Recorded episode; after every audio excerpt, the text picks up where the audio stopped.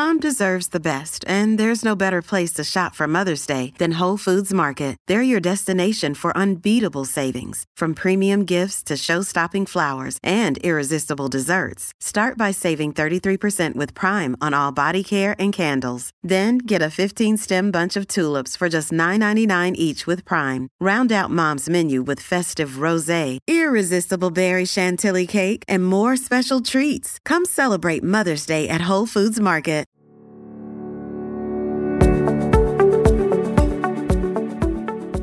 Hello, everybody, and welcome to In Depth, presented by the San Antonio Express News. My name is Luis Vasquez, and I'll be your host as we bring in journalists to give us an inside perspective into the stories they bring to the Express News each week. Today, I'm joined by Chuck Blount, Paul Stephen, and Mike Sutter. They joined the show today to discuss the effect of the devastating freeze and how it affected ranchers and farmers. Welcome to the show, gentlemen. Thanks for having me. Thanks for having us. Yep. Indeed. Howdy, y'all. So, I feel like we've uh, over the Express News, we've covered a lot of the what happened along the political side with ERCOT and the and the grid, and you guys have an interesting uh, story of how it affected ranchers and farmers and food providers in uh, in our region. Um, let's start with uh, let's start with you, Chuck. Can you give us a brief overview of the of your reporting? Well, uh, what what was shocking to me was uh, the effect on the the animals. Um, I I I grew up in uh, in Iowa, and uh, you know where it would be, you know, sometimes zero degrees, negative, you know, and and and uh, animal loss was almost unheard of. They because they do their calving seasons in the summer, and down here in Texas, they do their calving in the um, like now, you know, like March and uh, mid February, because obviously um, the temperatures are usually more prime than they than they would be when it's 100 degrees outside every day. So they, they, they were literally calves being born uh, at area farms right now when it was six seven degrees, and obviously you know they're they're wet you know when they come out, and um, some of the rancher uh, uh the ranchers tried their best to to get to them and put them put them in warming stations and things like that, but uh, they could not get to them fast enough to save a lot of them. So there, there was a lot of a, a lot of calves were lost uh, in the cold.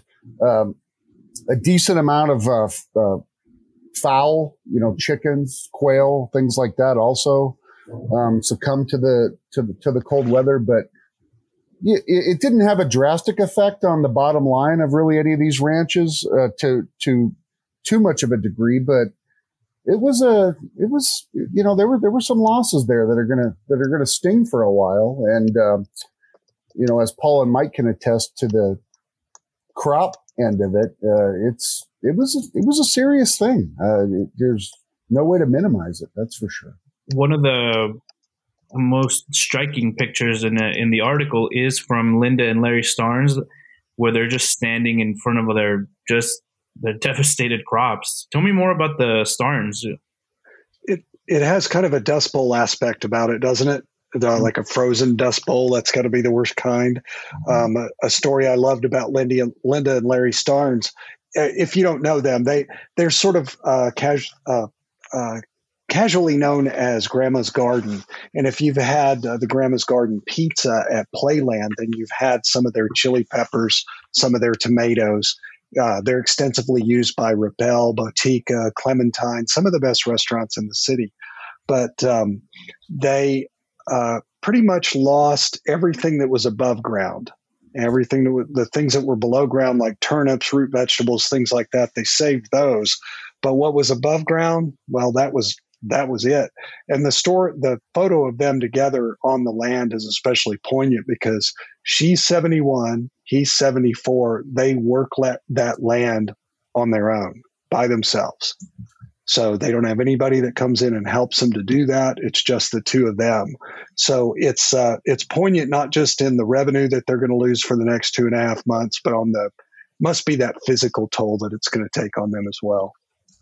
Speaking of that, um, there was another picture of the goat cheese at Goatlicious, uh, Robert and uh, Claudia Rangel in New Braunfels. Mm-hmm. They, I mean, they lost like what is it? Say three thousand dollars in goat milk.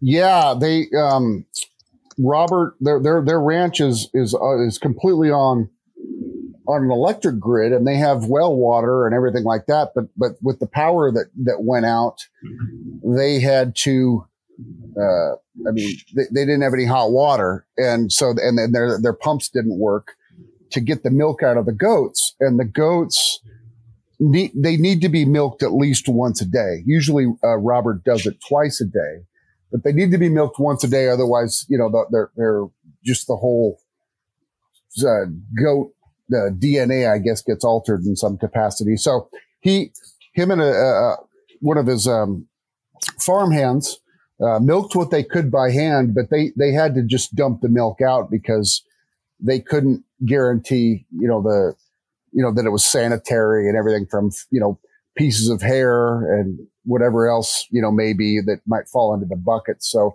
they were mainly just milking the goats to just to just to make sure that you know they were going to be okay from a from a future supply angle. But yeah, I mean you you do that by hand from something that used to normally have a have a machine, and you're going through all those animals. Then, uh, uh, needless to say, he probably had a few calluses on his hands for the for the. He'll, he'll have those uh, uh on his hands for the next few weeks, I would imagine. you have a section in the article about small farms a lot of the small farms do provide food for for restaurants, as Mike said. We we already had the pandemic, so I'm assuming restaurant business was down to begin with. How is this going to affect small farms moving forward? Are, are they going to be okay? Or what's going to happen? It depends a lot on the farm um, and what kind of product they're growing the the folks I spoke to, um, Cody Scott over at Green Bear Farm, he was particularly vulnerable because of what he grew. He does tomatoes in this kind of crazy vertical greenhouse contraption, and that allows him to provide tomatoes out of season. So, local restaurants that want local tomatoes in February and March were able to get it, but he, he's not going to be able to satisfy those customers for a, a while. He lost 2,800 plants uh, in one night that all had fruit on them. So it's I, I think it kind of depends on on who's growing what. And did any of these folks talk about anything that I mean, any sort of assistance or from maybe a government um, assistance program or anything like that from the state? Has anyone you've spoken to talked about anything like this? I think they're still in a state of shock, honestly. Um, the, the, the, one the one silver lining or the or some some good news was that I did talk to a uh, a farmer who said they you know it, in you know early to mid March they're already in the process of trying to convert to summer crops anyways you know your tomatoes your um, peppers and you know every, every, everything else. So so it, it, could have if this happened a month ago, it would have been a, a heck of a lot more of a loss than it than it was in this time frame. So th- th- there's at least that. Um, now, granted, everybody lost quite a bit, but but but there you know there was at least the calendar end of it. Uh, uh, there was a little bit of relief. And so, are there is there anything else you guys like to tell me about the people you spoke to, or um, I, I, think I did. I, I, don't have it in front of me, but I, there was a farmers market. They're trying to sell as uh, what they can. Well, it was uh, it was Michelle Stubing. Uh, the like to on Wednesday, she's going to be selling what she still has on hand in front of her farm, and then she's going to be at the um, uh, a farmers market in Boerne on Saturday with with what she has. She's also going to be bringing eggs and things that she has canned over the last year, and um, just whatever she had left that didn't get wiped out. All righty, guys. Well, I know we're looking at the silver linings here, and a lot of these folks were really hit hard. But I appreciate you guys coming on the show and talking to me, and uh, and I appreciate you guys you reporting on it because I feel like this was there was so much. in the week after, and, and it's easy to get lost in the politics of it all and who we're going to blame for everything. That it, it, it would have been easy to overlook a lot of these small farms and and ranchers. So I, I really appreciate that, guys. Thank you. Yeah, and I, I and, and, just just you know just a, it, one one other thing is everybody that that is in the farming and ranching industry they, they, they know what, what it, they know how uncertain everything is. So, you know, even though there was a lot of loss, they, you, you kind of know what game you're playing, you know, when you get into this. So, yeah.